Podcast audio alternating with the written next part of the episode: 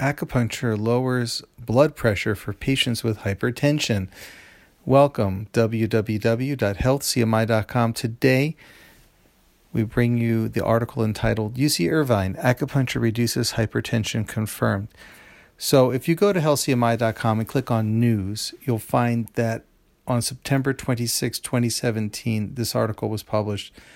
One of the best articles I've seen on hypertension.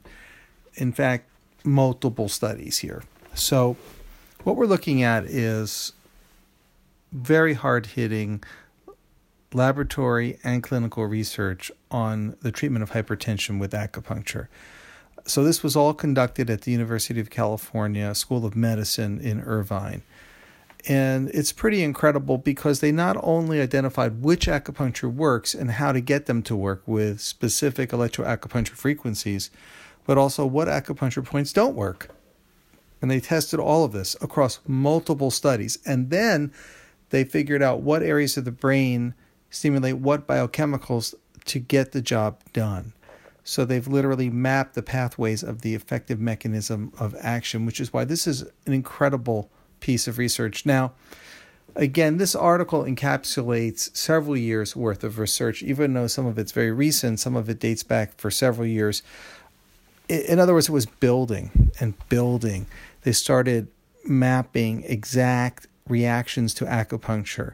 For example, they discovered that electroacupuncture and manual acupuncture ap- applied to PC5 and PC6. So, especially Neiguan, which, which is PC6, is very well respected and known for the treatment of hypertension in ancient Chinese medicine principles. Well, it's also known, along with Jian Shi PC5, for uh, treating hypertension in modern research. And the researchers literally determined that 2 hertz electroacupuncture outperforms 10 or 20 hertz electroacupuncture, for example.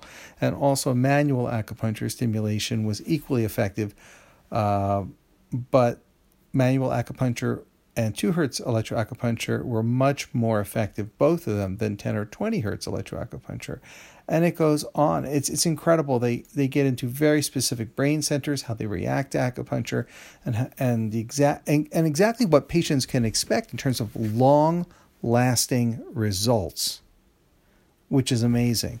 So even with just a few weeks of acupuncture, for example, with after the completion of an eight week treatment regimen, if patients only come in once a month, they're able to keep the blood pressure lower with acupuncture. Pretty incredible. Just once a month after an initial round of treatments to maintain it. And a lot of the treatments lasted well over six months without having to do another treatment regimen, a concentrated regimen of care.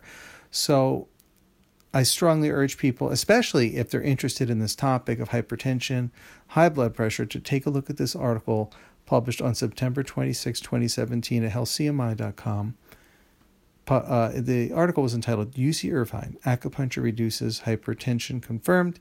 And again, just click on news at healthcmi.com and that will take you right to the article and all of the d- details.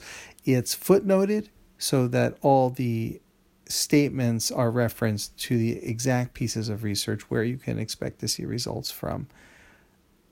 I find this very fascinating. I hope you enjoy it.